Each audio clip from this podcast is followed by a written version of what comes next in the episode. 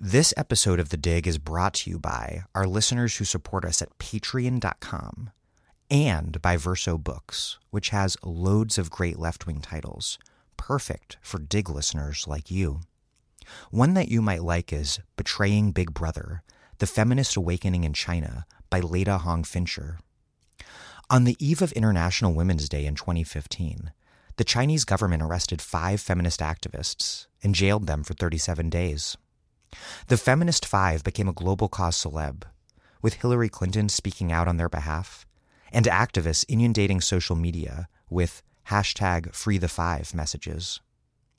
But the five are only symbols of a much larger feminist movement of civil rights lawyers, labor activists, performance artists, and online warriors, prompting an unprecedented awakening among China's educated urban women. In Betraying Big Brother, journalist and scholar Leta Hong Fincher argues that the popular, broad based movement poses the greatest challenge to China's authoritarian regime today.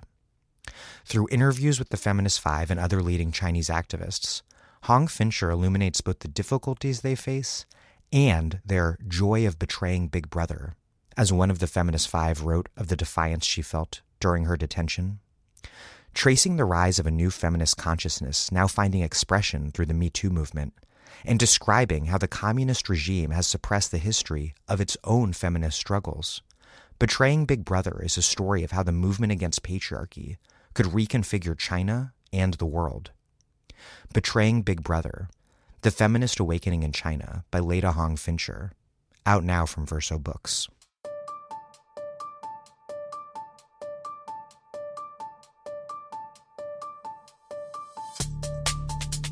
Welcome to The Dig, a podcast from Jacobin Magazine.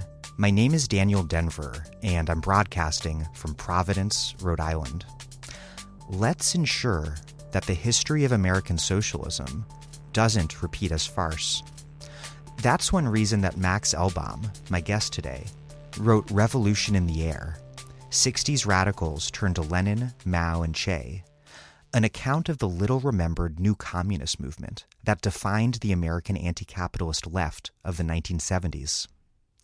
Elbaum recuperates many positive lessons from the era as well, including the commitment to third world solidarity, anti racism, and the disciplined organization of movement cadre.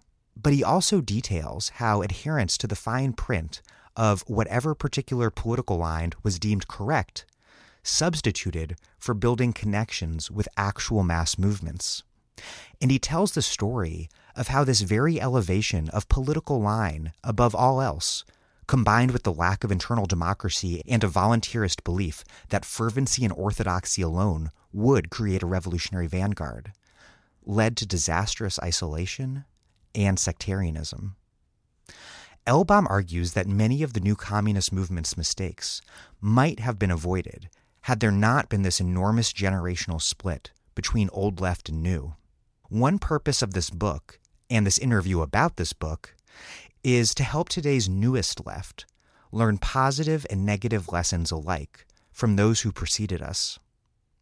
Revolution in the Air was first published in 2002 at the dawn of the Bush administration, a time at which the left had long since been seemingly destroyed as a historical project and when fragile emergent dreams of another world being possible were driven out by the drums of war. The new paperback edition, with a foreword by Black Lives Matter's Alicia Garza, is being read in a new context, where everything, both beautiful and dystopic, once again seems plausible. Before we get rolling, this podcast is only possible because you, our listeners, support us at patreon.com slash the dig. Making this my full-time job and my producer's part-time job requires a lot more time than just doing these interviews. It involves, in other words, a lot of prep.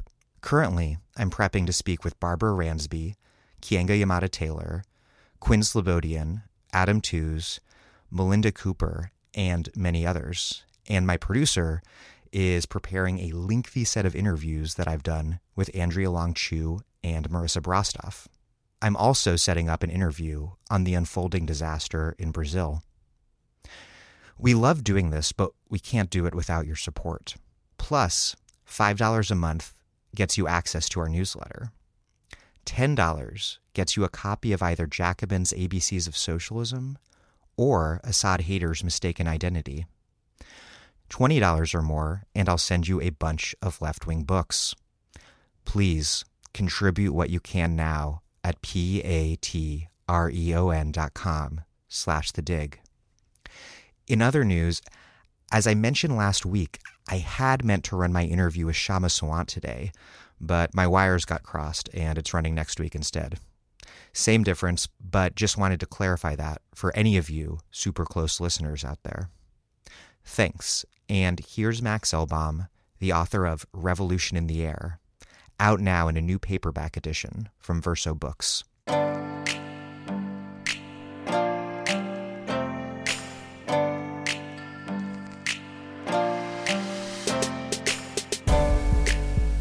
Max Elbaum, welcome to the dig. Thank you. Pleasure to be here. I think that many leftists who came of age from the 1990s on might not even know that the new communist movement existed, but it really was the center of the radical left, the American radical left in the 1970s.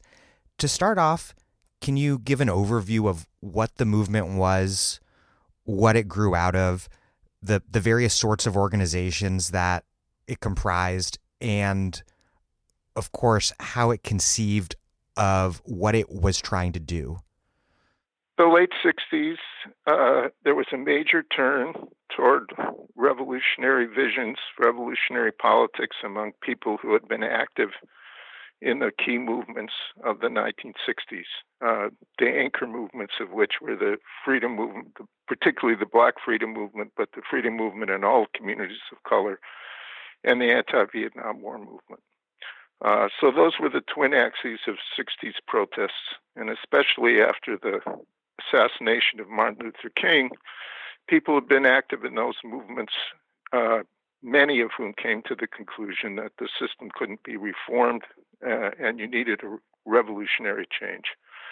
And it was a cohort shaped by what was going on in the world at the time, which was the rising of what today is called the Global South. Then we called the Third World and national liberation movements in the Third World uh, against Western imperialism and white supremacy. Uh, in the late 60s, there was sort of a flowering of revolutionary movements, revolutionary organizations of uh, broad types. Uh, the Black Panther Party was probably the central reference point, but you had uh, La Raza Unida Party, you had the Young Lords, uh, somewhat modeled on the Panthers. You had a number of different collectives and organizations coming out of the Asian American movement of the time. Uh, and then you had the uh, principally white, overwhelmingly white Students for a Democratic Society, SDS, uh, in the late 60s, turning toward revolutionary politics. And then you had various small socialist groups from the old left, uh, and you had the left press, uh, especially the Guardian newspaper, which was the most widely read radical publication of the period. Not to be confused with the UK Guardian that some Americans read today. Correct. The National Guardian was formed in 1948 uh, as part of the Progressive Party fighting the Cold War and the turn to McCarthyism. Uh, it continued through the 50s and into the 60s, and in the mid to late 60s, it made a turn and began to identify more with the new left and radical movements of that period. So when people turned toward revolutionary politics out of those organizations, uh, especially again after 68, uh, there was an attempt to find a more coherent strategy and political program. And uh, of course, a huge influence of the time were the left led national liberation movements, particularly the Vietnamese uh, Revolution, the Cuban Revolution, uh, China, and the Cultural Revolution, and uh, movements in Middle East and in Africa, Amilcar Cabral leading the PAIGC in Guinea-Bissau, and a large cohort of the people who turned to revolutionary politics in the 60s identified uh, with those movements, those parties, feeling that they were on the front lines of the world class struggle of the time. So, of course, I mean, every current on the left grew in that period. Uh, you know, traditional commun- pro-Soviet communism, Trotskyism, anarchism, revolutionary nationalism, but a plurality of people who were radicalized in the late 60s, especially uh, from the freedom movements and communities of color, identified with what broadly was a third world oriented version of Marxism. Uh, and a cohort within that, I felt the need to build a new revolutionary party. So the new communist movement was the party building component of people who looked toward uh, third world revolutions as a center of gravity of the struggle at that time. Um, were influenced by the Chinese Communist Party, the views of Fidel and Che, Cabral, the Vietnamese. So people, uh, what we thought we were doing was building a new revolutionary party that would be oriented toward uh, giving priority to anti-imperialist international solidarity work and the central component uh, an alliance between, it was usually formulated as an alliance between the working class as a class and the freedom movements and communities of color. Uh, we thought that the 1960s upheaval would come around again and that we needed a new vanguard to provide better leadership than had been provided by the left groups in the 1960s. Um, so that was that was the model. Um, there were a proliferation of organizations uh, in the early 70s. There was groups, the Revolutionary Union, the October League, the Communist Workers' Party, uh, later others, the League of Revolutionary Struggle, Line of March. Uh, there were a whole proliferation of groups. The Guardian adopted the new communist movement point of view in the early 70s. Uh, they were never able to unite into a single organization. And uh, over time, there were some hopes of that in the early 70s. Um, oh, I should also mention the Communist Labor Party, which grew out of especially some of the work of the League of Revolutionary Black Workers in Detroit. Um, there were some hopes of a unified party coming out of that in the early 70s, but by the mid 70s, uh, the different groups were competing with one another. So there's a lot to get into here, and the place I want to start is solidarity with, with third world people engaged in armed struggle against U.S. imperialism was really alongside fighting domestic racism at the center of the communist left of that era. And by contrast, today, internationalism seems to me to be something that's really too absent on the left.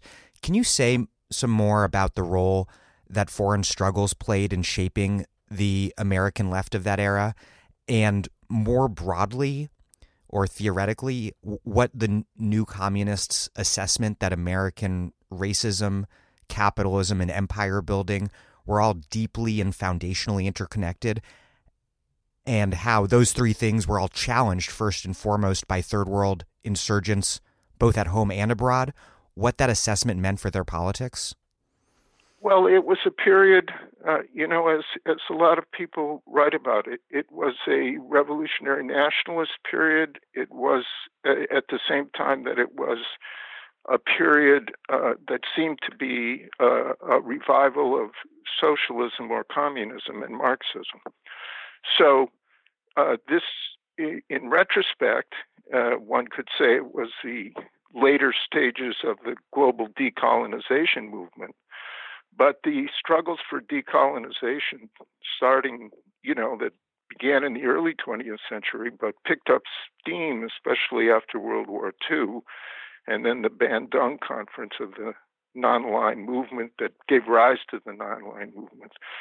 Uh, that this was a, a movement uh, in challenging uh, in challenging Western domination that was dominated by people who identified with socialism and communism. And the national liberation movements uh, were shaking the empire, as it were. And if you lived in the United States in that period, uh, the Vietnam War was an overwhelming, uh, an overwhelming phenomenon that every single person faced in some way. I mean, anyone my age, if they didn't go to Vietnam themselves, knew people who were in Vietnam. There were half a million U.S. troops there at its height. Two million people from the United States, roughly, were deployed to Vietnam at one or another time. So that was one focal point of mass attention, mass action, and mass radicalization. The other focal point was coming out of the civil rights movement and the Montgomery bus boycott, the sit ins, uh, voting rights struggle. I mean, it was the civil rights movement that broke the back of McCarthyism, put uh, political protest back on the agenda. Uh, it had the moral high ground in the country. It was an inspiring movement. And uh, as that movement progressed, more radical strains within it uh, gained influence as it became clearer and clearer to its participants, many of whom, even from the beginning, knew this, but it became clear to masses of people that it wasn't simply a struggle for legal rights, that there was a structural character of U.S. racism that had been built into the foundations of the country, country built on genocide of Native Americans and enslavement of people of African descent. And what's now become a mainstream position that the black labor essentially was central not only to building the wealth of the United States, but to the whole structure of the Western capitalist system. And those two poles, the anti racist pole, particularly as led by the Black Freedom Movement, and the anti war, anti imperialist pole, focused especially in, on Vietnam, began to intersect. People from SNCC went to Africa, met with people in the African liberation movements, the role of Malcolm X in talking about the global struggle. Uh, so you, we began to, the young radicals at the time began to think of the world in terms of a global majority that was driven by people of color, uh, overturn uh, in the key fights against racism and empire, out of which also grew the women's movement, the LGBT movement, and the other progressive social movements at the time.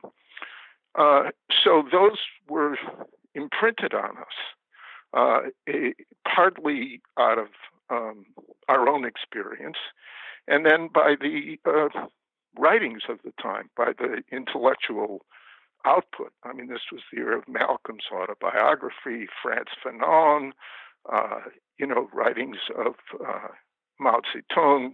Cabral came and spoke in the United States. I mean, so there was a whole complex set of ideas. And that affected our politics both in terms of um, what we felt uh, we had to do our responsibilities here in terms of solidarity, but we also saw those movements as inflicting the biggest damage on our common enemy. So we saw them as the leading force within the ability to weaken the system that we were fighting against. There was a sense that what would happen was that the breakaway from the capitalist path of development in the third world, that in some way those forces would align with the countries that had already broken with capitalism. And there were big debates about China and the Soviet Union, but in broad strokes, people saw those as an alternative uh, to varying degrees.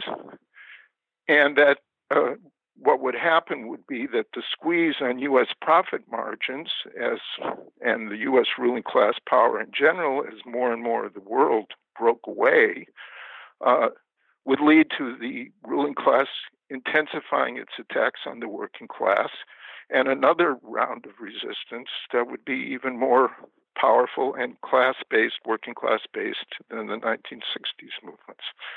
And that was the notion that we needed a revolutionary party to intersect with that objective motion. One drawback of this orientation, which obviously has a lot of advantages and real concrete advantages that I think that the left today could really learn a lot from. But one drawback is that making the political situation in foreign countries the movement's central point of reference also, I think you argue, papered over the movement's growing isolation from the American political economic reality that it inhabited. Um, writing about the political education within the new communist movement, you write, quote, Matters were left at the level of restating general formulas about the need for a dictatorship of the proletariat, with occasional additions about continuing the revolution along the lines of the Chinese Cultural Revolution or praise for Cuba's use of moral rather than material incentives. Movement propaganda would point to gains made by workers, peasants, or women in China, Cuba, or North Vietnam, but little was said about the structure of a socialist U.S. How is it that these American revolutionaries became so distanced from the American political world in which they operated? Uh, there were a lot of flaws in that uh, outlook on the world that I just described. Uh, it seemed experientially uh, on target, and it had a plausible set of arguments for it. In fact, there were even people in the U.S. ruling class that were worried about the world unfolding that way. But it was a misassessment. And we misassessed both the strength of the national liberation movements, their ability to create new societies. We underestimated the problems that went with economic underdevelopment. Uh, we underestimated some of the structural flaws, or not just some, but many of the structural flaws in the countries that were trying to build socialism. I mean, by and large, we were much less sympathetic to the Soviet Union than we were to China, but we overlooked flaws in both. And we also had a uh, pretty mechanistic notion of what was going to happen in the U.S. working class. Uh, so we were right about the fact that there would be a period of intensified attacks on the U.S. working class, but we were wrong in our simplistic predictions that this would automatically lead to a motion to the left within the U.S. working class. Um, and, uh, you know, I think there was um, it's not like we were completely divorced from studying U.S. history and looking at the patterns of U.S. history. There were quite there was some good work done, and particularly on the history of the way today what people talk about racial capitalism, and there was some good work done on that, uh, and on some other things. But I think uh, we never succeeded in grasping some of the counter trends that pushed the U.S. working class into a more conservative place, or at least elements of a more conservative place. And we had adopted some more fundamentalist versions of Marxism that led us to underestimate uh, the allegiance or the grip uh, that bourgeois democracy has on uh, people's consciousness and people's political activity. So, you know, we came of age at a time when the political system seemed blocked and people were uh, denouncing presidents and electoral work didn't seem like it would lead anywhere at all. Uh, so we assumed that that was a consciousness that millions and millions had learned already and that we could uh, skip over that.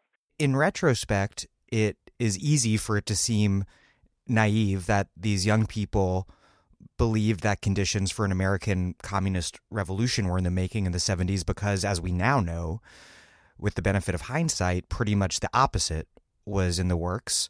But before we move on, I just want to emphasize this historical context that you lay out in the book that these people were living within, that you were living within, and your comrades were living within, which was this context of third world revolution abroad, mass student and black uprisings at home. And in that context, it's just quite understandable that they thought they were living in a revolutionary situation. As your title puts it, revolution was in the air. There was the Black Freedom Movement, the anti war movement, huge uprisings and riots in cities. The, the Vietnamese were defeating the U.S. Army. Che was calling for two, three, many Vietnams.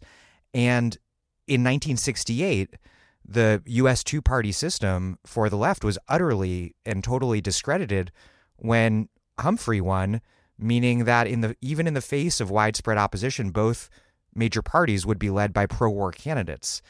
Um, so, in a sense, even though you argue that the new communists ultimately become pretty disconnected from their their historical context, they initially are really deeply grounded in it.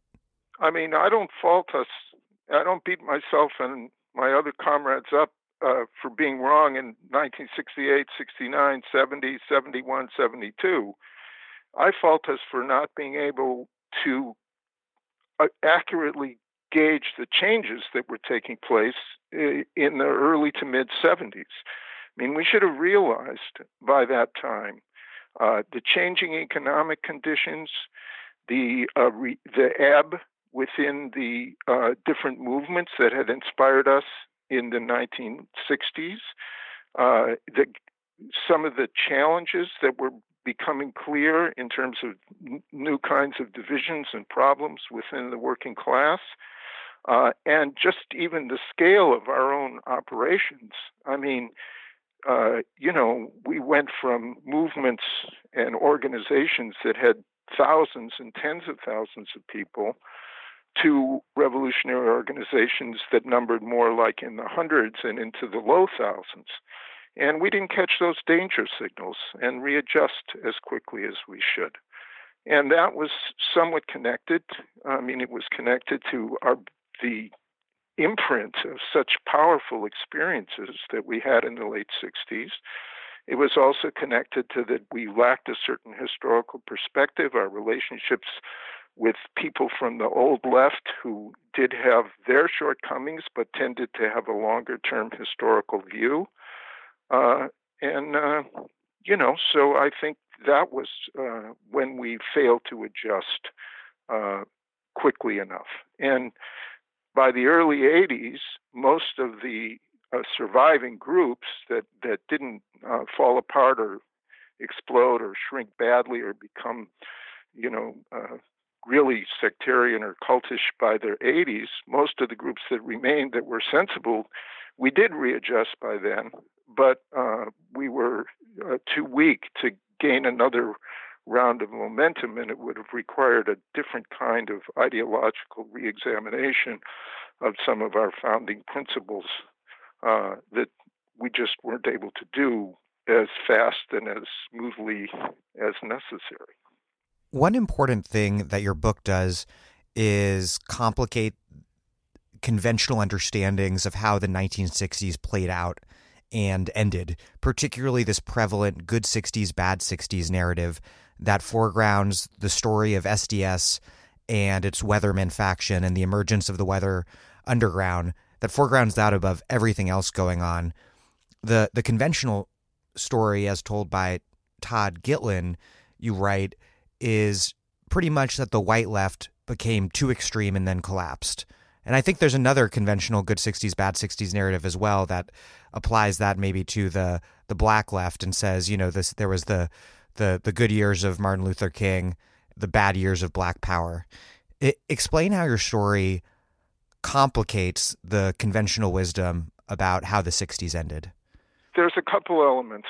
I mean, one element is uh, the idea that the early 60s movements were sort of pure and moral, and the later 60s movements were uh, all about violence and, uh, you know, sort of uh, scheming or something like that. And which then alienated the good-hearted American people who the the good early 60s people had won over. Yeah.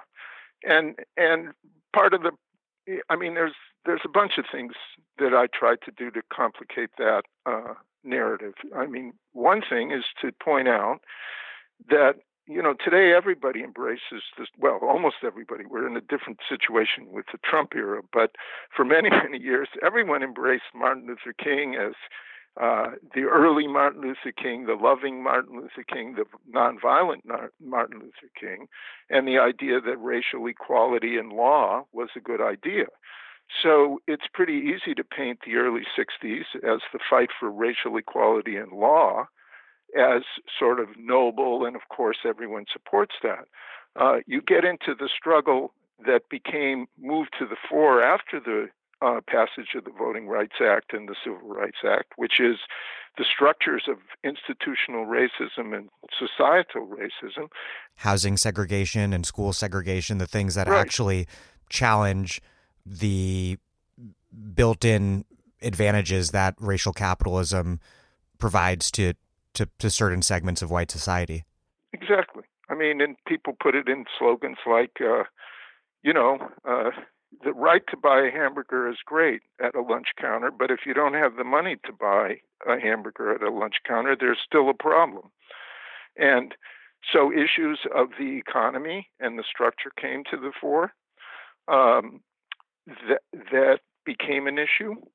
Uh, another problem with that narrative is that narrative focuses uh, on the sectors of the late uh, period, either in, among whites or among African Americans or other uh, people of other racial and national backgrounds, on the small numbers of people who did turn out of various desperations and uh, mistaken ideas to small group armed violence, and implies that the later period was all characterized by a sense of small group armed violence. In fact, uh, that's not the case. The vast majority of people who became revolutionaries in the late 60s went into some kind of direct organizing, trying to build a broader base in the working class and communities of color. But in U.S. society and U.S. culture, you know, there's a, a, fixation on violence, and that's what gets the media. And there's also a sort of role for the outlaw the individual outlaw standing up against the society that has a certain social recognition. But people who organize collectively uh, to move things forward through direct action on a mass scale, you know, this is this is communism. This is uh, beyond the pale.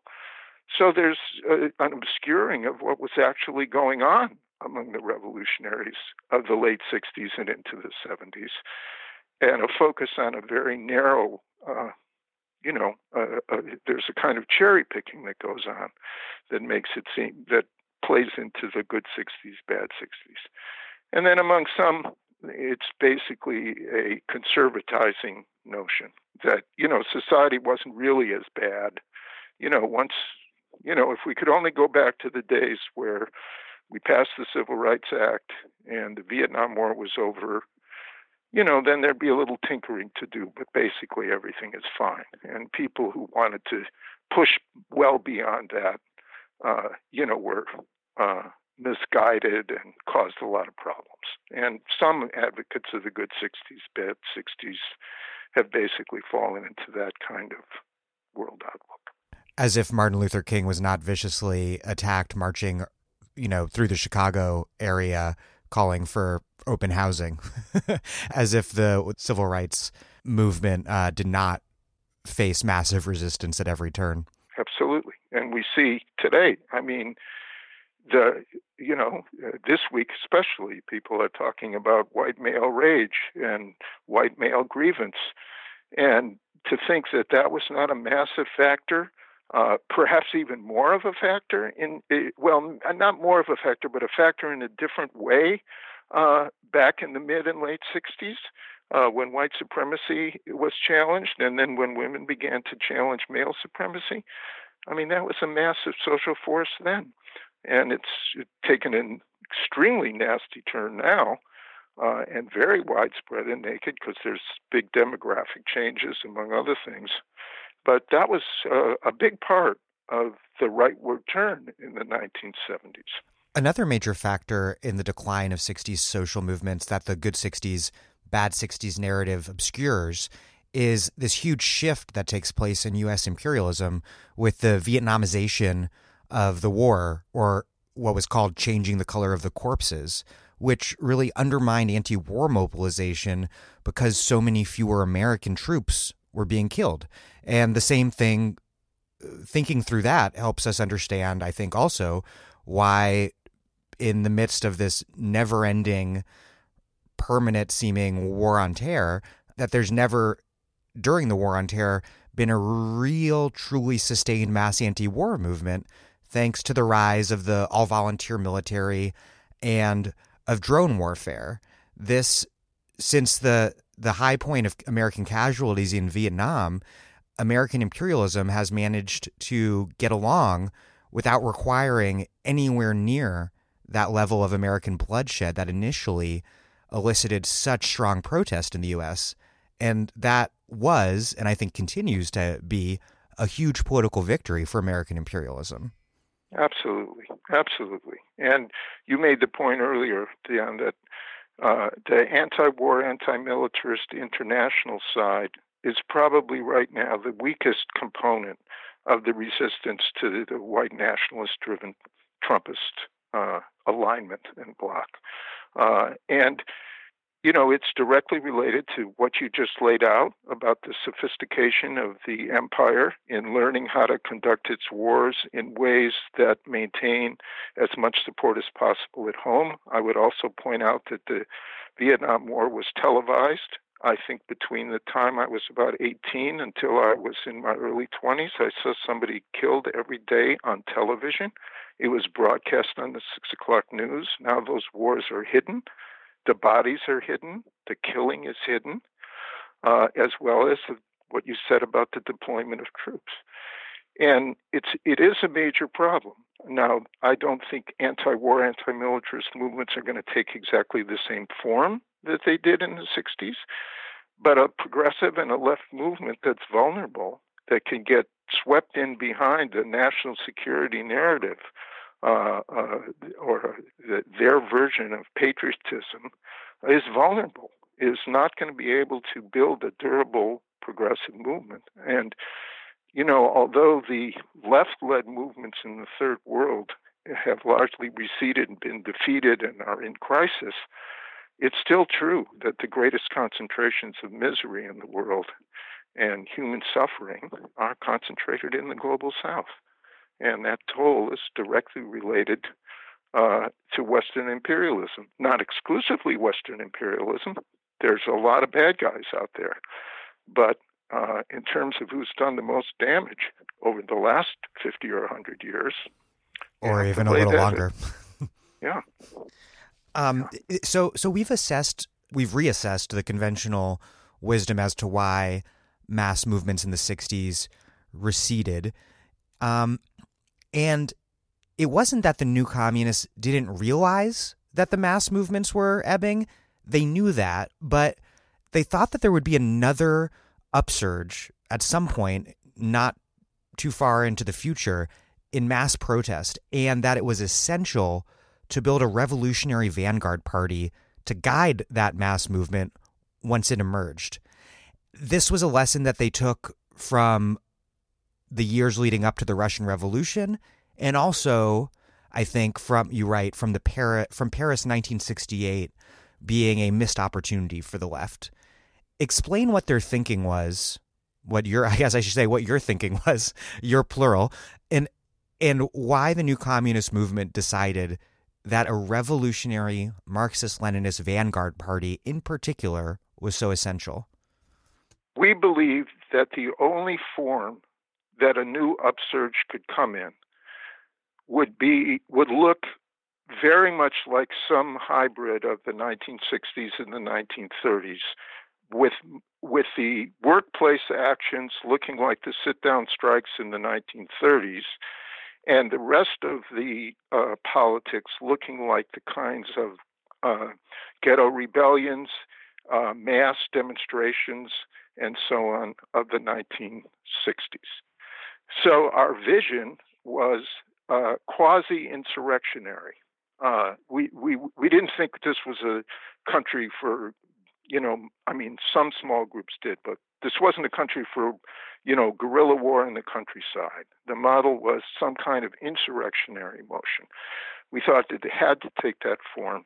That's uh, that was our experience um, in the '60s, and it was the versions of Marxism, since we looked so strongly to the third world movements, and didn't pay as much attention uh, to what in fact, people in the advanced industrial countries, what Gramsci, what the Italian extra parliamentary left was thinking, what some of the groups in France were thinking, what the Japanese Communist Party was thinking, and what some of the cha- what, what some of the differences are when you live in a bourgeois democracy that has a long electoral history and electoral system, and where uh, people uh, regard millions and millions of people regard that as the main way to do politics. So the notion that a new upsurge might take the form, for example, the way it did in the 1980s, in part through the Rainbow Coalition and Jesse Jackson, that wasn't on our map in the 19 early 1970s. It got on our map in the 1980s when it was happening, um, but it took us uh, quite a while to see that then the forms of organization that the revolutionaries might build to interact with that kind of motion were not going to be a quasi military, uh, mainly secretive, largely secretive uh, organization. explain uh, the lesson drawn specifically from the Russian Revolution. The lesson we took was that there needed to be a force that uh, we felt that it was outside of the revolutionaries, what was outside of our control was that uh, millions of people would rebel against their conditions. And when those conditions were bad enough and society was in crisis enough, as it was in Russia during World War I, there would be a massive uprising of the masses uh, wanting change and wanting something different. But unless there was a force that could concentrate that energy and put out there what was that it was necessary to take state power from those who had it and cha- and put it in the people's hands, uh, that that energy would dissipate. Uh, there might be, you know, bloodshed. There could be a lot of fighting, but there would not be a successful capture of state power, which we viewed as one necessary step along the road toward building a better society. Uh, we got that from our direct experience fighting state power here uh, in the streets and in other ways in the 60s. So, uh, you know, power was our agen- on our agenda. They had it and we wanted it. We thought uh, millions of people want to change, but there needed to be a vanguard force that would focus it in a revolutionary situation. And you argue that these organizational insights were, were by no means all, all wrong. I think one of the most positive things that you have to say about the new communist movement is, though it was by no means an unalloyed good, was the dedication and discipline of cadre. Um, there was also burnout and way too little internal democracy and, and too little pluralism. But but explain a little bit about how leadership and cadre functioned concretely inside new communist organizations and what positive and negative lessons we might take from that today. Well, the first thing I would say is that I think we were right to talk about political power. We didn't live solely in the realm of ideology and vision and theory, important as that is we lived in the realm of political power. And it's fascinating to me that in the last two, three years, between Trump's election and Bernie's campaign, whole sections of the progressive movement, social movements, and radical movements that for the last 10 or 12 years have focused on protest, speaking truth, raising issues, are now discussing path to power. And I think that's a big advance. Uh, and that's what politics are about. Politics are addition, get more people on your side, and uh, fight for power. Uh, that, I think, is a very healthy development. The fact is, it's not taking the same form as it did in the 1960s or in the Russian society. It's taking a different form. The fight for power is obviously going to involve a lot of long term legal struggle, electoral struggle, as well as rebuilding a labor movement, strikes, direct action. But it's a more complicated process than we thought. But the, the, the gain of thinking about in terms of power is huge. Cadre, uh, cadre, and it's the way I use the term, it means people who are dedicated to the cause and learn the skills, one or, one or another, specialize in one or another skills of the political component that it's needed to advance a political project. Uh, and we, uh, the new communist movement, created cadre, uh, trained cadre. People learned tremendous amounts of skills, whether it was in propaganda, organizing, uh, financing, uh, all how to organize marches, demonstrations, how to how to work in a union, uh, those kinds of skills, uh, how to analyze balance of forces. Uh, you need people who make a big chunk of their life uh, a devotion to advancing a political project if that project is going to advance. Now, the particular mix of skills that we taught and the ones that we neglected, I think, led us into some problems. And we also, uh, thinking that the class struggle was at a more intense overall stage than it was, that uh, we were not yet in a revolutionary period, but that a pre revolutionary period might arise fairly soon, leads you to a certain pace of work and a certain attitude of the relationship between people's political work and the rest of their lives. We were off base on that because we misassessed where the society was. Because if but, the revolution's around the corner, you can you can rest after it's done. Pretty much. I mean, or not not so far around the corner.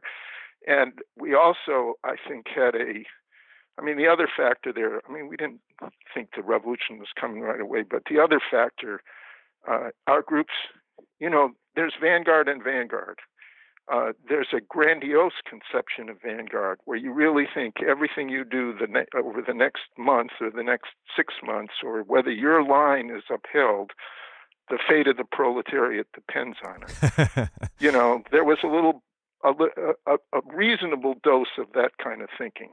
Not overwhelming, but that was present. Uh, there's another conception, much healthier of vanguard, which says you need a leading force. You need people who dedicate themselves to the cause and learn the skills of it, but they have to interact in a very flexible way with masses of people and also with people on the left who might hold a somewhat different view than they do of this question or that question. In a plural, a more plural and fluid environment. Yeah, more pluralist, more democratic, a little more grounded. I mean, it's one thing to think that the fate of a society might depend on what your party does, if you're the Vietnamese Communist Party in 1968, or if uh, you know if you have a base. I mean, for there was a period where the Italian Communist Party had two million members. Uh, you know, if you're ex- if you have a, a social weight in a society, then you have commensurate responsibilities. When you're a group of a thousand people in a country of 200 and some million, uh, a little more humility is called for. There are concrete problems that came out of this that resulted from this lack of pluralism. Not just not only is it a problem in principle, um, if we're conceive of ourselves as socialist as also being kind of radical small d Democrats, but concretely, um, the lack of pluralism, you argue, meant that persistent differences of opinions in organization, which were disallowed if they persisted, could easily lead to splits when pluralism and open airing of different opinions could have led organizations to to carry on. Absolutely. I mean, we we missed the boat on, uh, and I think this was almost completely true of us. Uh, not not 100%, but we missed the boat on some sense of proportion over what differences really do need to lead to separate organizations for a period of time and what differences uh, should be maintained within an organization, debated and discussed. So, you know, what you really think happened between Stalin and Trotsky in 1924 or 1928, that's an important historical issue, but to draw a direct line between that and what who can be in an organization uh, at a, at in the U.S. today, or even in the late 60s, that's a mistake. There are some questions that people do. It's healthier to divide over, work in separate organizations, and hope you come together somewhere down the road. Uh, sometimes certain questions uh, are strategic. In our period, there was at one point when the Chinese aligned with uh, the United States against saying that the Soviet Union was the main enemy, and people who supported that line began to support NATO and the U.S. military. That was a tough question. And oppose African liberation movements. Yeah. So that was a question that it was probably healthier for people to be in different organizations at the time because it was very important to the class struggle and it determined your direction on all kinds of issues. A lot of the other things we fought about, uh, they should have, could have been and should have been contained within the same organization. There's different issues today uh, that will come up on people's agenda. That you know, DSA in particular is the fastest growing and now, you know, the center of gravity of people who consider themselves socialists. You know, it it will have to figure out, you know, what what things do they need some kind of operational unity on in order to become a force in U.S. politics, and what things can be uh, internal debate, discussion, point of view. People discuss it over beer after the meeting. Um, and uh, and that it's an ongoing debate. And you know, those are not easy questions. There's not formulas for that. You you need enough breadth and pluralism to have a healthy relationship with the mass and be able to adjust. But uh, organizations that just say everything is everything and can never get anything done that's a problem too. I don't think that's the main problem uh, we face. We certainly wasn't the main problem the new communist movement faced, although that was in having been in organizations like that during the 60s, many people in the new communist movement reacted against that, or I should say, overreacted against that. One central argument of your book is that the, the new communist movement's lack of a social base and a class anchor fueled the sectarianism that we've been discussing. How how did the new communist movement lose its direct relationship to mass movements or or fail to gain one? And and why did it fail to develop an anchor in a, a deep anchor in actual working class movements? You write that it was widely believed within the movement, within different party building organizations, that what mattered most was adherence to the correct ideas rather than a relationship to a concrete social base? Well, all of the different organizations, they had some base, but their base numbered, you know, maybe in the hundreds. They might have a base in a different local union or a particular neighborhood. Uh, they had a periphery uh, where they had skilled organizers. So every group had a little bit of a base. Uh, but a base on the scale of say what the Communist Party had in the 30s when it was the leadership of 11 or more of the national unions. It had 50, 60,000 members, uh, at least half of whom were workers or industrial workers. Um, that scale of base, the new communist movement didn't have. And it's a complicated assessment of how much of that has to do with the objective conditions and changes around us, how much of it was under our control, and what mistakes we made. Um, so, for example, uh, the new communist movement concentrated on young militant workers in the workplace and in communities. Um, that uh, made some headway there.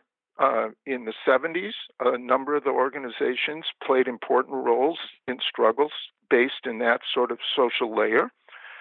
And when deindustrialization starts to take off in the United States, those people are the first people fired. They have the least seniority, and, they, are troublemakers, and they're, they lose their jobs.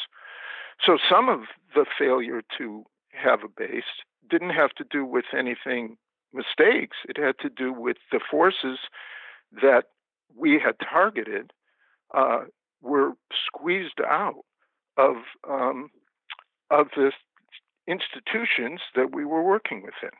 Uh, also, many people who had been active in the late 60s and early 70s, uh, when openings were created uh, in society, in the electoral realm, and in other realms, there were a lot of people who had revolutionary ideas, but saw a chance to affect things in an immediate way, to change some policy, affect some specific thing, uh, elect a mayor in a city, uh, get a job in a certain agency that would change people's lives uh, around the housing or health or something else, and they would go that route.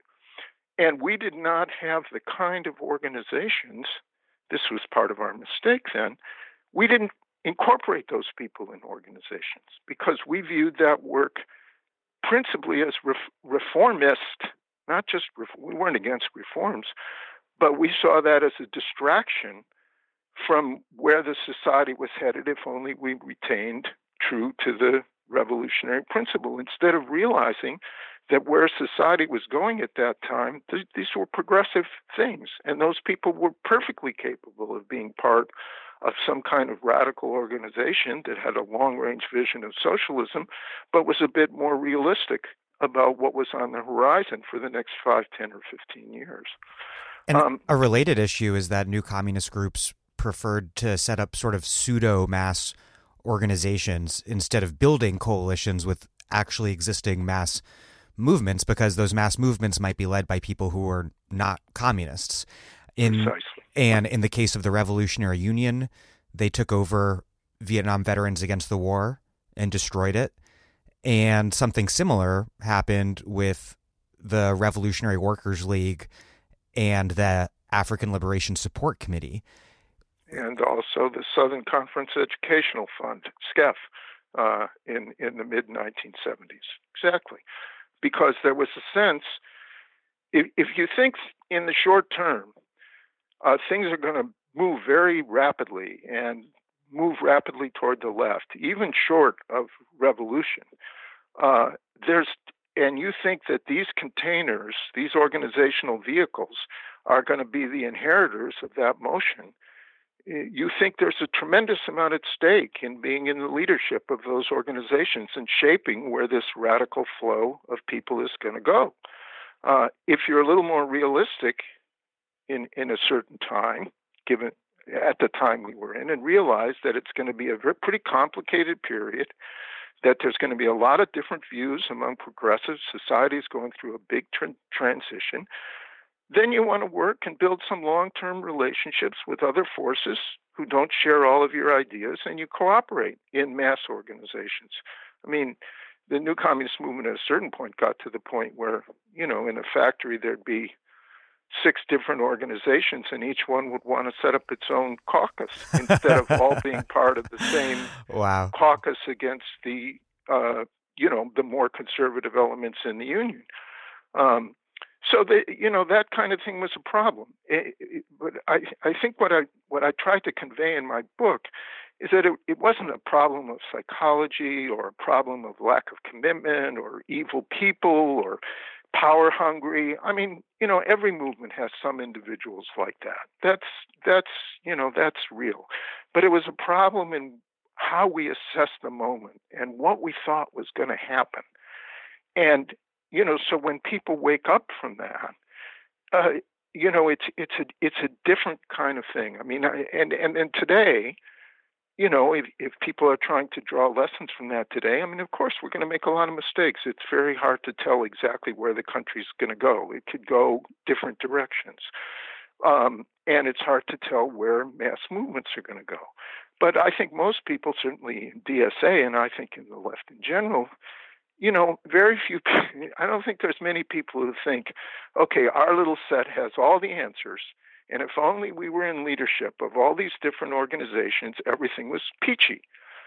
Uh, where there are people who think that way, most folks, there's a lot more skepticism about that kind of dogmatic, correct line, uh, holy grail version of radicalism. And it comes from a look back at the 20th century, uh, where that kind of monopoly on truth Vanguard means monolithic, single organization, one line, and often one great leader. That's been discredited, and it's good that it's been discredited. Um, and so there's a, a lot more flexibility, but there's always temptation in politics. People fight for their ideas, and people get over enthusiastic fighting for their ideas. And it's not always easy to say, okay, I think I'm right. I want to advance my ideas, but maybe I'm wrong. And there's other forces out there, and they're going to be around. I'm not going to, you know, you can't beat, you can't make them go away through a brilliant post on Facebook. So let's figure out a way where we can cooperate, work together where we can, and debate our differences in some kind of sense of proportion. This might be the key insight for this current generation of the left the inability of the perfect post uh, to uh, remove one's intra left opponents from the playing field. um, I, you, you, touched something I want to touch on really briefly that you referred to in passing there before we move on is that there were a lot of new communists in unionized workplaces because a lot of organizations directed cadre to get factory and other jobs. Um, tell me a little bit about how this turn to industry played out. It happened not only in the new communist movement, but I believe Trotskyist organizations were doing it at the same time. To, to what degree were real bases of power established from which communists could transform unions and workplaces? And to what extent did it all suffer from, I don't know, like a bit of kind of workerist play acting? I don't think we succeeded. I don't think any group succeeded on the broad level of transforming a whole nationwide large scale union into something very different than it was. Uh, probably the closest to that was the changes that took place in the Teamsters Union with the rise of TDU, which some people in the new communist movement were part of, but to the extent there was left activism in that, you're right, that was from a different part of the left. Um, but I think in many areas, uh, the new communist movement cadre did uh, create, uh, did play a role that made a big difference. There's a book out uh, now by Peter Shapiro from uh, he was in the League of Revolutionary Struggle about the strike in Watsonville, cannery workers strike, mainly women, Latina women, uh, and it played a very important role in terms of the whole city and community as well as at the workplace. Um, the group I was in, uh, the Filipino activists who led the uh, reform movement in the Cannery Workers Union in um, Seattle, uh, two of whom were assassinated on orders of the Marcos regime, uh, transformed that union. And now it's a key progressive force in Pacific Northwest politics with the leadership uh, coming out of that struggle. Um, and there's a couple of really great books uh, that touch on that. There's a new one called Summary Execution about the legal case that convicted Marcos. Uh, and then there's A Time to Rise, which is about the history of the collective memoirs of people in the Union of Democratic Filipinos. Um, it's a shame that this history is still sort of secret, in part because a lot of the people who are now influential in their local, in their union locals that I've met over the years who come out of uh, some sort of communist tradition and got entered, you know, their their workplace consciously as part of that they're still not out, you know, decades later about, you know, they are openly progressive unionists, but they're still not out decades later about their own the own their own context of entering the labor movement, which I understand why, but but it's a shame in the sense that that there's some successes out there um, well, it, that we're not aware total, of. Yeah, it's a total shame, but it's a shame I mean, look how long it took to have a serious discussion. The fact that uh, Harold Levinson and Jack O'Dell played roles in terms of the civil rights movement, um, or uh, you know uh, th- that there were communists involved in that. Uh, you know, I, I, mean, the irony. I mean, uh, you know, I'm happy with my book. I'm proud it's out there and all that stuff. It's the only one about this movement. There are other books that touch on it but people weren't writing about it. You know, it was a, a, a movement that grew spectacularly and then fizzled out in a relatively short time. And it was very complicated for people, especially the people who were the frontline organizers, to try to figure out what the hell happened. And it made a lot more sense for most of those folks to do what they could do to fight Reaganism and then all the stuff since Reaganism, if, and if they're still there, uh, if they haven't retired yet, or even many who have, are still out there fighting against now, you know, the Janus decision and what we're facing in terms of the total onslaught against labor today. So there hasn't been, uh, even on the left, some kind of, um, you know, accounting of what happened in the 70s and where where did all that revolutionary energy go? Because I think and if we had a it, full kind of database published, and this will never happen probably, of every person who came into the labor movement and into the work their their workplaces through either the new communist movement or the SWP, we would be amazed at the long term impact of the turned industry. Right. And the other thing is there's not as much there's more than there were when my book first came out but there's not as much inter-trend discussion of these things as there could be.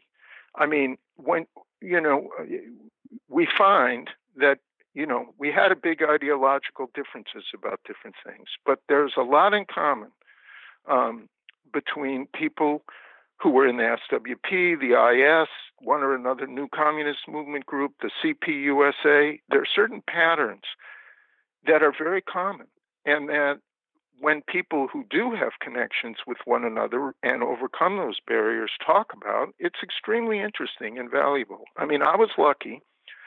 I went to school at the University of Wisconsin in the 60s.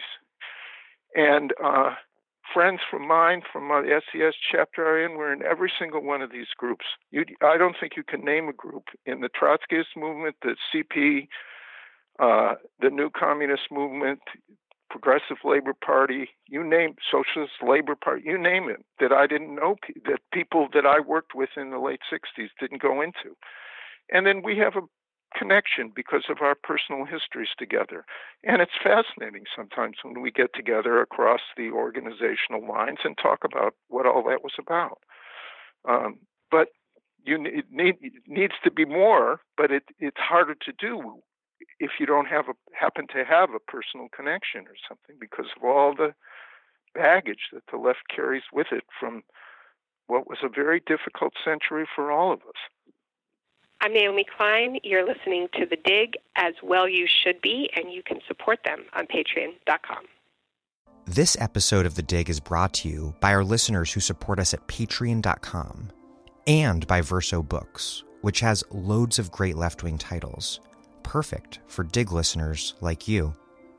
One that you might like is City of Segregation 100 Years of Struggle for Housing in Los Angeles by Andrea Gibbons.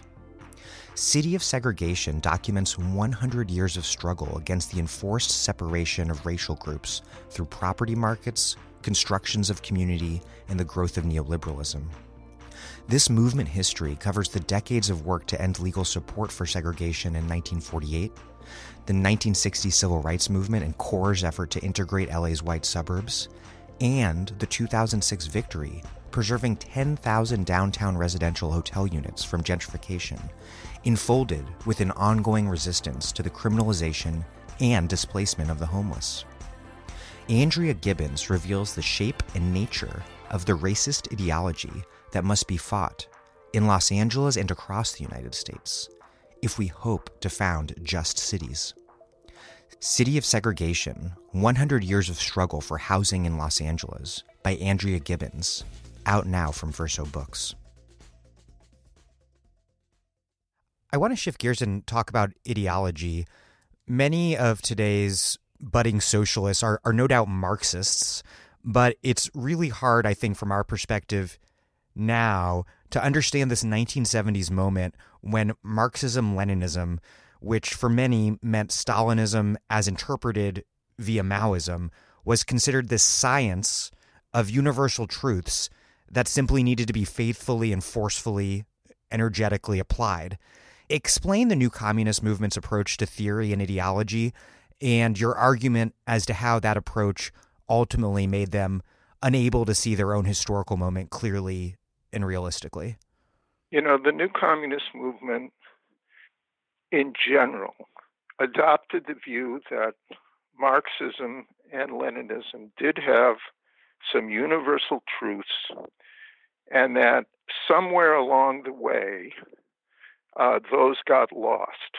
Uh, and the difference between the Trotskyist movement, say, and the what the new communist movement was the Trotskyist movement felt that that got loss or betrayal happened with Stalin. And the new communist movement tended to think that that happened through some combination of difficulties in the Soviet Union because they were surrounded, some mistakes Stalin made, and then Khrushchev revisionism, and a general sense that it was a bit too Eurocentric. And we thought that what was happening was a revival of the revolutionary spirit from the earlier period of communism, and that the third world movements were the carriers of that revolutionary tradition. And certainly that perspective was most strongly articulated at that point by the Chinese Communist Party, which pretty much put it that way. You know, that revolutionary Marxism Leninism had been betrayed by Khrushchev, and the Chinese were going to reestablish those fundamental truths but take them further. Um, and that was an extremely attractive set of ideas uh, to young revolutionaries because we felt, even if one wasn't all the way with China and had more sympathy with Cuba or Vietnam and even realized that there were some differences between those, some people in the communist movement you know, just were in denial that those three parties didn't all see eye to eye. Um, it it it it gave us a sense we were participating in the revitalization of communism. Uh, and we look to that historical tradition as having won victories, being heroic, having fought, you know, uh, the stories of being the communist cells within the concentration camps, the defeat of Nazism, the Russian Revolution, the Paris Commune. It's pretty heady stuff if you think you're linked to all that and you're a 25 year old revolutionary. And Marxism still was, in, in a generic sense, the overwhelmingly dominant perspective among left leaning people around the world in the 70s and 80s. And were people reading Marx directly, or were they reading it mostly as interpreted via Stalin? Because the term Marxism Leninism itself is a Stalinist term. Yeah, and uh, I I think that's uh, one of the tricky things about the new communist movement, and there you'd have to get a little more fine tuned into different groups. I think it's true that the groups that decided it was easier to Mao's writings were more pithy, Stalin's writings were more accessible. Let's have our study groups be on Stalin and Mao, ended up with uh, shallower, at best, theoretical development in their ranks. Uh, the groups that read more Marx, uh, maybe even fooled around with reading Rosa Luxemburg, were willing to read uh, other figures who weren't in the canon, so to speak uh, it tended to be a little bit different. So there, there's a mix there. That you know there were a lot of capital study groups as well as study groups in Chairman Mao's Little Red Book. But but we generally did adopt this orthodox view that the, the main problem was deviation from orthodoxy. We had different orthodoxies, but deviation from orthodoxy was the main problem.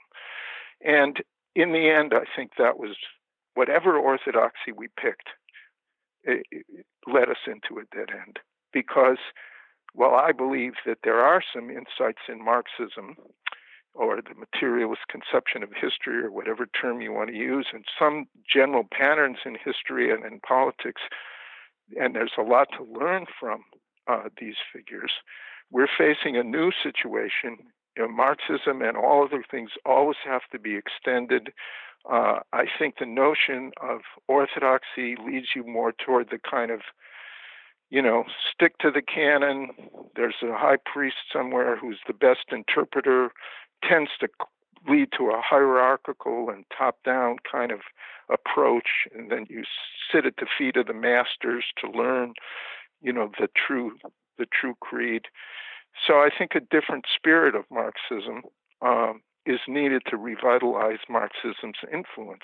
And ironically, uh, one that's a lot more in tune with with Marx himself, because it's always shocking to me how people can be such you know, historically have often been so so rigidly orthodox around Marxism when his interpretive method is is so dynamic and playful even and so attuned to the complexities of particular historical conjunctures. Absolutely. And but you know the you also have to look at American society and American culture. This is the quick fix culture. This is the if you're sick, take a pill. Uh, if you got a problem, you know, this is the quick answer. And we were we were brought up in this society, and the idea of a quick fix, a magic bullet, a short, you know, that's you know that that's attractive, and it fits in with all kinds of psychology that's um, part of the culture in the United States. This is not a society where a complicated intellectual culture is sort of the you know the nature of the way people grow up. That's an understatement. You know, if you, you, contrast it to you know uh, people who've gone back and forth between Italy and the United States talk about at least now, unfortunately, most a lot of the rest of the world, including Western Europe, is becoming more like the United States in this way. But at a certain point, there was just a very different notion of politics, of ideology, of what would provide an answer. And so it was very attractive. And especially, you know, you're talking about a bunch of people, most of us knew people who had been killed, uh, either because our friends had died in Vietnam or because they were shot in the Black Freedom Movement or one or another of the struggles. And, uh, you know, this was visceral. And we wanted to make change really fast, like young people do. And we thought we had come of age at a time when it looked like that was possible, and we wanted the fastest road. Uh, so it it sort of tucked into our intellectual and emotional formation at a certain point. But you need to combine it with a lot of other qualities that are not as easy and don't just leap to the fore really quickly. And we all have to transform ourselves who grow up in this culture in various ways. Of course, the main things that are discussed are class elitism and racism and sexism, homophobia, Islamophobia, the different ways in which people adopt stereotypes of others. But there's a whole range of other things too, as far as how we think about ourselves in the world and as political activists, that just we don't just grow up with the right things on that. We're all products of a certain kind of thinking and behaving in the society. So, you know, we made a lot of mistakes, but uh, there's a ton of people from that movement who are still around and who are doing great things. Uh, many of whom have gotten re energized in the last few years, largely or partly partly because of the danger that they see coming from the racist right, and partly because of the inspiration they take from people of your generation, all the millennials, who are stepping forward and interested in socialism and trying to find a new path, which is fantastic. One other question on, on ideology, which is you, you, you write that the most damaging lesson of all what was taken from Maoism with its precept that, quote, the correctness or incorrectness of the ideological and political line decides everything. Can you say a little bit about Mao Zedong thought and what this formulation of correct and incorrect lines was? I think Maoism was uh, tilted very strongly in the direction of vol- what we call voluntarism. If you only had a will, you could change objective conditions almost no matter what they were. And we saw that in China with the so-called Great Leap Forward, where you know backyard furnaces and the notion that they were going to leap over all the industrial societies in five years or 10 years and go right to communism. Uh, it was then an element in the Cultural Revolution where a certain kind of purification, you know, if you only made everyone ideologically pure, everything would be fine. Uh, and then in the United States, it intersected pretty strongly with a sort of new left uh, culture of, you know, just will. You know, we will just, uh, regardless of conditions, heroic action and determination will change the world. So I think Maoism was, uh, and some of those precepts, I mean, Marx would never have written anything like the correct line decides everything. He was all about he was all about objective conditions. People make their own history, but not as they choose. They make it under circumstances directly encountered, or the you know humanity only sets its questions that it can solve. There's all kinds of the threat of materialism in Marx is extremely strong to the point where there are Marxists who criticize him for being a you know an economic determinist and stuff like that. So uh, that was, I think, a problem of Maoism. Now, you know, that it wasn't only a problem of Maoism. Uh, there was an element of that in Che's thinking about, you know, uh, a, certain kind of voluntarism that got him in a lot of trouble. Uh, the Foco theory and trying to make a revolution in Bolivia when the conditions weren't right, it cost him his life. So it, it, that was, I think, that kind of thinking comes along in any period of, you know, tremendous upheaval. There's the sense that the world is changing uh, very rapidly. It leads toward, you know, all kinds of notions and utopianism and so on. All of which, you know, that plays a role. It's part of the mix. Uh, you have to dream, but um, but as a way of overall doing politics, it can lead you into a lot of trouble. And in the new communist movement, and in different ways in the Trotskyist movement, you know, the fetishizing the correct line, you know, then if things don't work out, you blame the cadre, you blame the masses, people are backward. You know, if only the people were tougher or stronger, we would be doing better. You know, that, you know, that's just, it's not a sustainable way of doing politics. And ultimately explains why the new communist movement collapsed because if if there's a particular line that's supposed to be the key to everything and you're part of this vanguard party that is the the rightful possessor of that line that is going whose correct application will bring the revolution about and then that doesn't happen it turns out that the entire organization has been built on very weak very vulnerable foundations and it just collapses. And a lot of veterans of the new communist movement, especially ones who came into it after the 60s and early 70s flow, you know, socialism was identified almost completely with their own organization. And when the organization collapses, the whole socialist project looks like it's not working. It was easier for those of us who came of age in the 60s and had some experience with the broader socialist and revolutionary movement that when our organizations went into decline or collapsed or dissolved, some of which actually did dissolve after some pretty interesting and useful summation, giving people a soft landing. People who went through those experiences were much more able to try to interact with the broader socialist movement uh, and and make some contribution and and and look back more uh, critically and self-critically on our histories.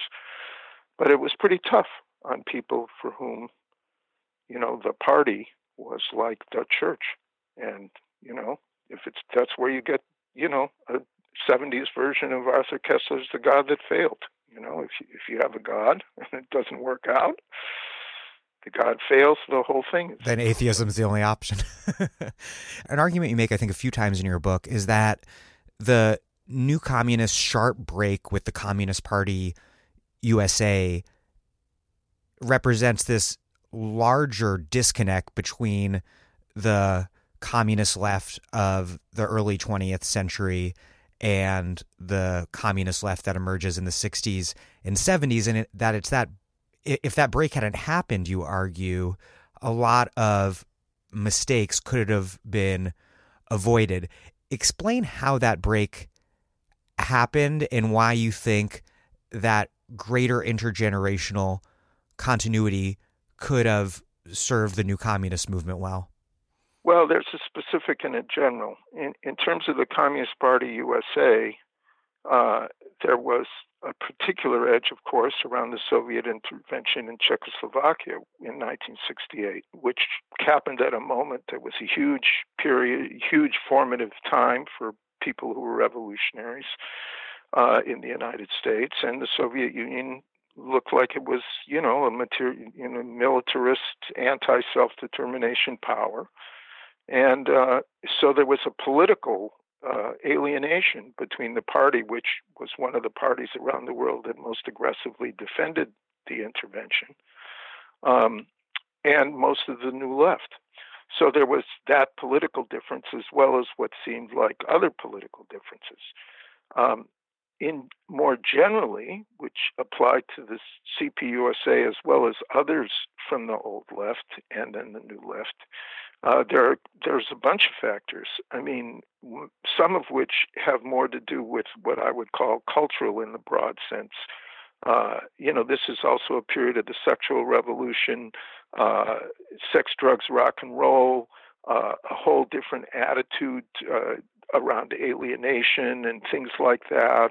Um, the old and, commies were just put off by the new left culturally. Yeah, there was a cultural gap. It was very difficult for us to sort of, you know, mesh. Uh, as in general, the cultures were different. Um, and then a lot of the old left, uh, and not just the CPUSA, was oriented toward forms of struggle. You know, either specifically trade unions or mass peaceful marches exclusively. Uh, at a time when there was much more experimentation with civil disobedience, more militant tactics, uh, marches and protests, sure, but with a little less rigidity than the older left, whether it be the Trotskyist movement or the Communist Party. So there were there were a lot of gaps, and you know a lot of the uh, the older left parties uh, weren't um, weren't very receptive to having a bunch of young, feisty people in their ranks who might cause some trouble to their politics. And we were pretty arrogant and didn't uh, didn't um, appreciate uh, some of the ideas and some of the long-term perspective from the old left. You know, this was the don't trust anyone over 30 generation. Um, so I think there was a, a level of alienation, um, and we were often talking past each other. Now, it wasn't always completely hostile, uh, and different individuals had different experiences, and some depended on city, place, personality, but there was a pretty big gap there. And both sides bear some responsibility for it. There's always going to be a certain amount of generational tension. I mean, young people want to find their own way, and old people think we know shit. Uh, excuse me, I just cursed as you know. You predicted rules, that you weren't but, going to, but you're allowed to. You know, so uh, you the old people have to. Uh, we have to have a little humility and more listening, and realizing that there's a lot of things out there that we don't know, and um, the young people sometimes uh, could benefit from being a little more uh, willing to look at historical experience and so on. Uh, but you know that's not an easy thing to manage, even when both both people coming from both of those directions, um, you know, have the best intentions and the best spirit. I, I learned a new word when I was running around with my book, yelders.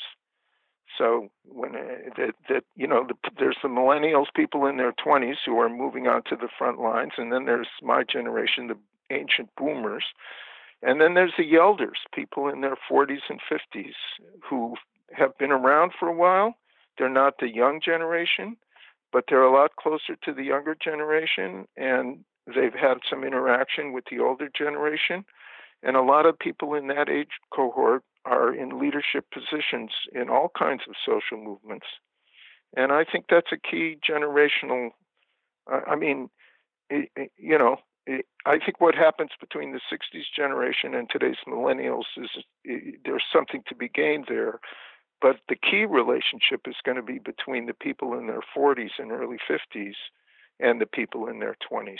That's that's the key relationship that's going to take it into the next the next phase.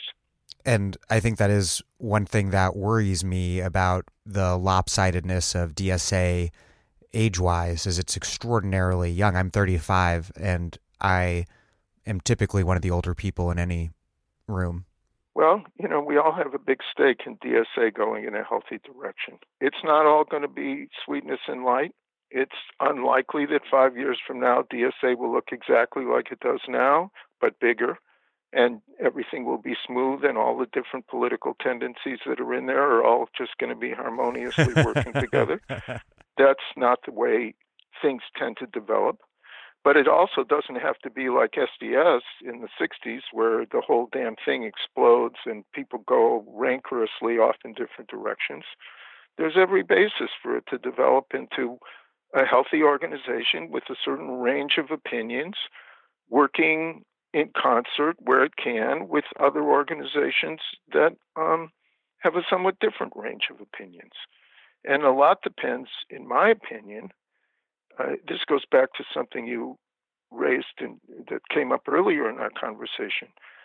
I mean, uh, to the extent that DSA gets some roots in the working class and communities of color and its the broader institutions. I mean, some of its most successful electoral campaigns have been in coalition work, uh, and some of its most successful grassroots campaigns, many of whom have been coalition group. I mean, there's a whole ecosystem of left and progressive forces out there from Our Revolution, Working Families Party, state based community organizations, labor unions, work groups working around every single issue immig- the immigrant rights movement, Black Lives Matter, movement for Black Lives.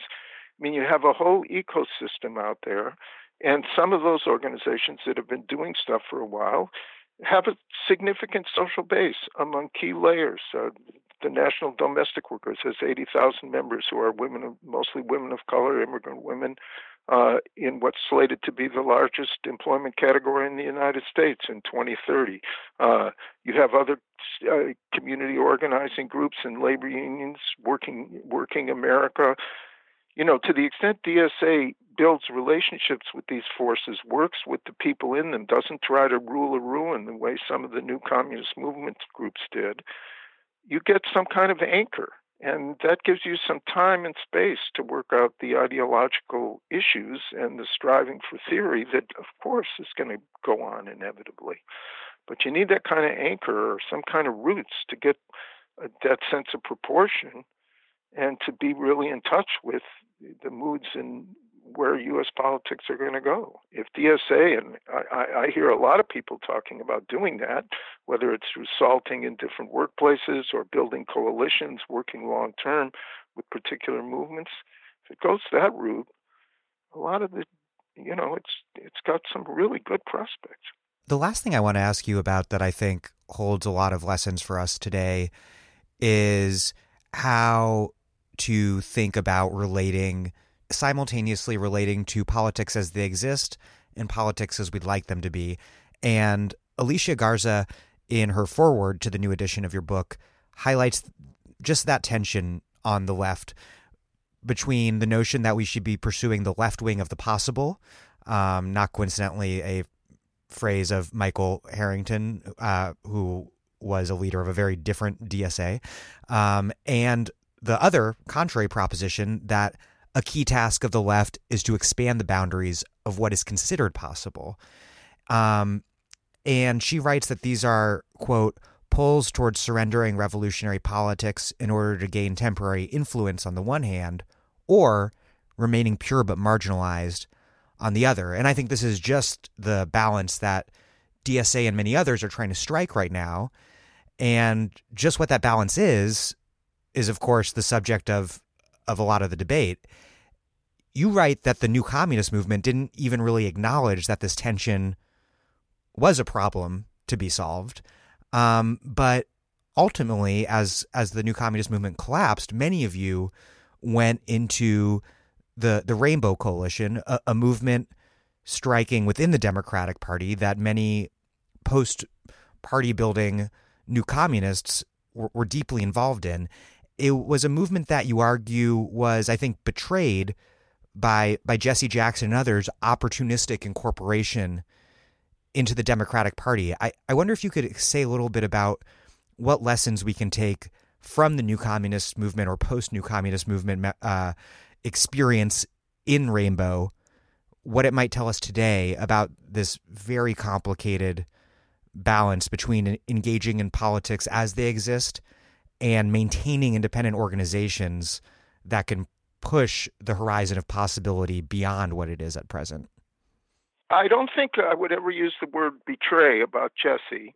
Uh, he made a calculation at the tail end of the rainbow that there was more to be gained uh, by becoming a certain, cutting a certain kind of deal with the powers that be and getting a certain kind of position within the Democratic Party than there was at that moment of building the rainbow as an independent social force.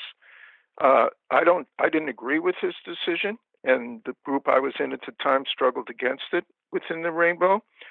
But I, I think it's, uh, you know, I'm, I'm, I, I think that there were reasons why he made that calculation that had to do in part with the weakness of the left of the period. This was the period right around the time of the collapse of the Soviet bloc on Tiananmen Square and the weakness of the revolutionary forces that were within uh, the Rainbow Coalition and the forces to his left. So I, I'm I'm generally I generally don't use am not wild about terms like betrayal in politics. They do happen now and then, but uh, I I wouldn't put it that way.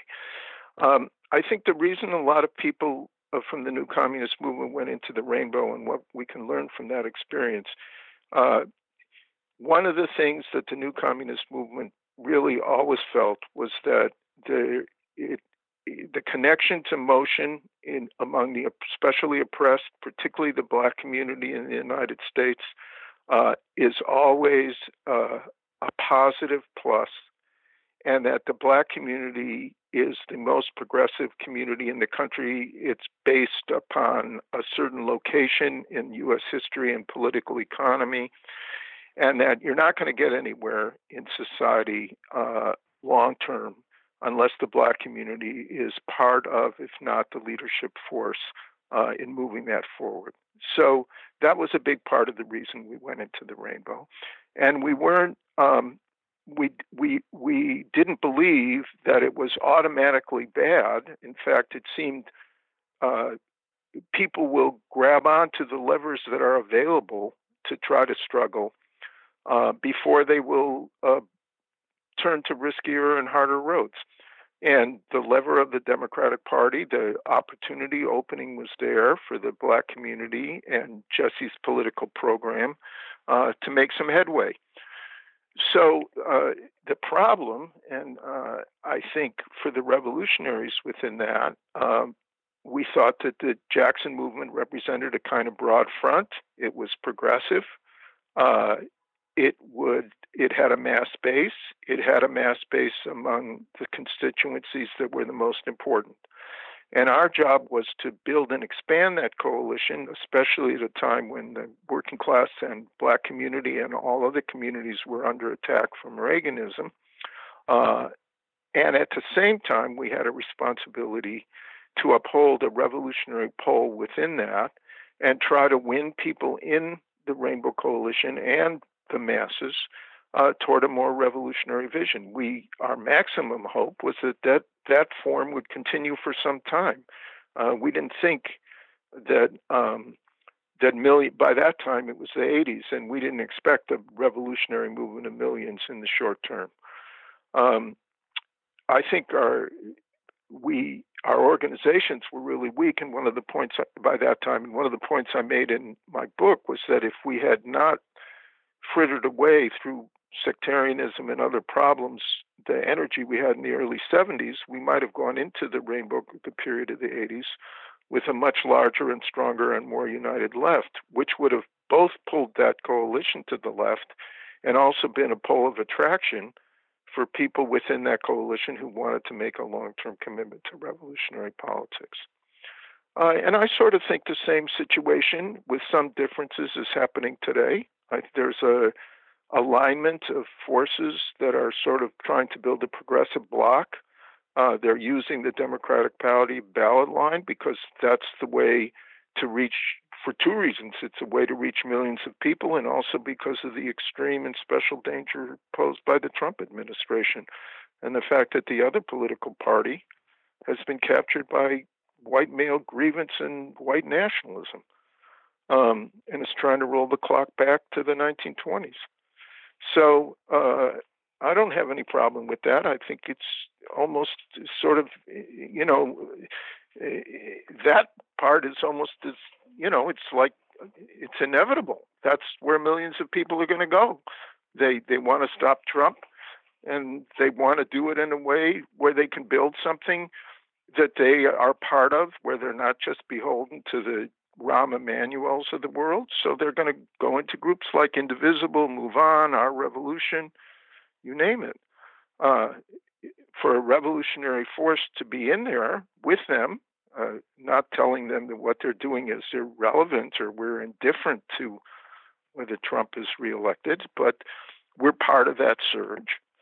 And then we have to build socialist or revolutionary organizations uh, and you know that have our own finances, that have our own independent point of view, that do our own campaigns, that educate people, uh, and that talk about the future. And you know, there's going to be pushes and pulls and mistakes in both directions. Sometimes we'll fight too hard against people within that broader front. Sometimes we'll make too many concessions. But I think for the actual realities of U.S. politics, that's more or less in the ballpark. Uh, I, I, know I know that's one of the controversial points within DSA and within the left, but I think most of the people who come out of the new communist movement are more or less in that place. Well, Max Elbaum, thank you very much. Thank you.